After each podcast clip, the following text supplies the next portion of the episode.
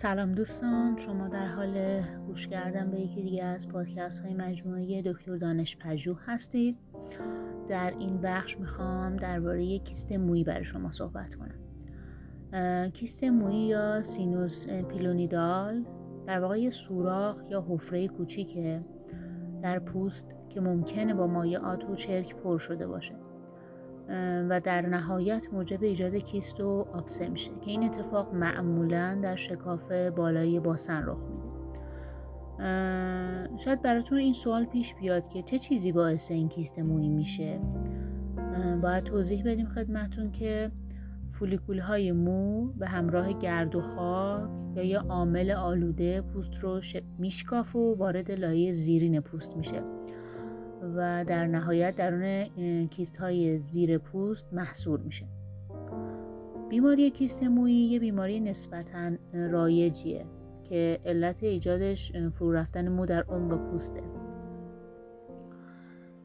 بیشتر در ناحیه ساکروم دیده میشه ولی در قسمت های دیگه بدن مثل زیر بغل ناف و یا ناحیه پیوبیک هم ممکنه ایجاد بشه.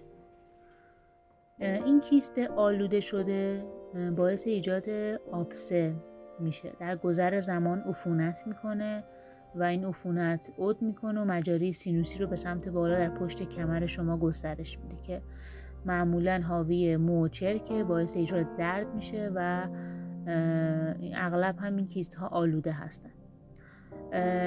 این یه نوع بیماری شایع در بین مردان و بزرگسالانی که کارهای روزانه اونها مستلزم نشستن طولانی مدت میشه. این کیست کاملا دردناکه و این حس درد خیلی شدیده گاهن که البته این بیماریه که در زمان مناسب خودش باید تشخیص داده بشه و درمان بشه که اگه این اتفاق نیفته ممکنه در گذر زمان شدیدتر بشه و عفونت‌هاش دردناکتر بشه. بهترین راه درمانش جراحیه. یک کیست پیلونیدال یا همون کیست مویی در سطح شکاف بین لایه در ناحیه خط میانی گوشتی که بر روی استخوان خاجی است ایجاد میشه. اگرچه که زنان هم ممکنه به این بیماری مبتلا بشن، اما کیست های پیلونیدال یا همون کیست مویی به طور معمول پس از بلوغ در مردان جوان شایع تره.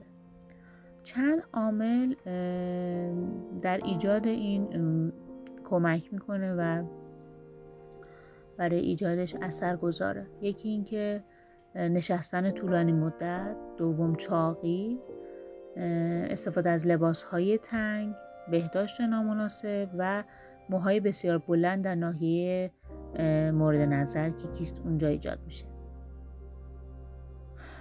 حالا بعد از ایجاد شدن این بیماری و این آرزه بالاخره روش‌های درمانش هم وجود داره که ما حالا برخی از اونها رو به شکل مختصر براتون توضیح میدیم. معمولاً 40-60% این آرزه که ایجاد میشه کیست مویی عود میکنه که این کیست مویی یا پیلونیدال مزمن میشه، آلوده میشه، دردناک میشه که نیاز به عمل جراحی داره.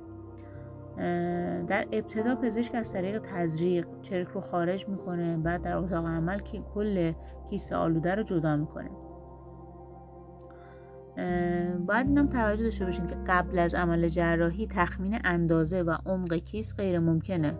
فقط با باز کردن حین جراحی میتونه متوجه بشه که دقیقاً چقدر عمقشه و چقدر اندازشه و میتونه حتی یک کیست کوچیک باشه یا میتونه خیلی بزرگ و عمیق باشه و پنهان باشه.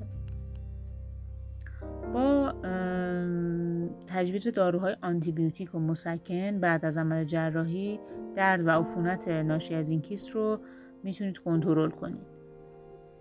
اگر این کیست مزمن نباشه جراحی با لیزر هم پیشنهاد میشه در مطب به شکل سرپاهی که بدون درد و خونریزیه.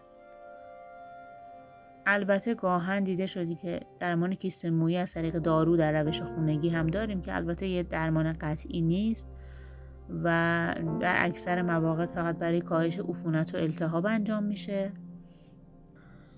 تأکیدی که میشه اینه که بعد از عمل جراحی باید طبق دستور پزشک با توجه به سطح وخامت و نوع جراحی، حالا لیزر هست یا جراحی باز، مراقبت خیلی زیادی بشه تا با مجدداً این کیست عود نکنه و به حالت قبلیش برگرده.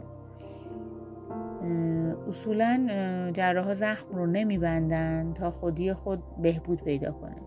باید زمان لازم رو برای بهبودیش در نظر بگیرید و مراقبت‌های خاص رو داشته باشید طبق نظر پزشک تا اون زخم خودش بسته بشه بدون اینکه عفونت کنه. روش‌های جدیدی برای درمان کیست مویی به صورت پزشکی، علم پزشکی ایجاد شده. یکی درمان کیست مویی با لیزره و یکی هم درمان کیست مویی با جراحی. در درمان کیست مویی با لیزر نور بسیار قوی و متراکمی رو به فولیکول‌های مو میتابونند. رنگدانه در فولیکول‌های نور لیزر رو جذب میکنه که این فرایند کیست مویی رو از بین میبره. سرعت درمان کیست مویی از طریق لیزر خیلی بالاه. کمتر از 1 ساعت میتونید کیست مویی رو از بین ببرید از طریق لیزر. روش دیگر روش جراحیه که یه روش معمول موثره برای کیست مویی. جراحی برای برخی از انواع کیست‌های مویی وجود دارن که از بی‌حسی موضعی میتونیم انجام بدیم برای این کار، یا اینکه بیهوشی کامل در اتاق عمل. در روش جراحی کیست مویی ما زخم ایجاد میشه، زخمی که بستگی به عوامل مختلفی هم بستگی داره که اندازه زخم چقدر باشه، که همونجور که گفتیم باید که این زخم باز باشه و خودش به مرور جمع بشه. برای همین مراقبت کردن و رعایت بهداشت فردی خیلی مهمه در عمل باز کیست مویی. ممنونم از توجهتون به این بخش.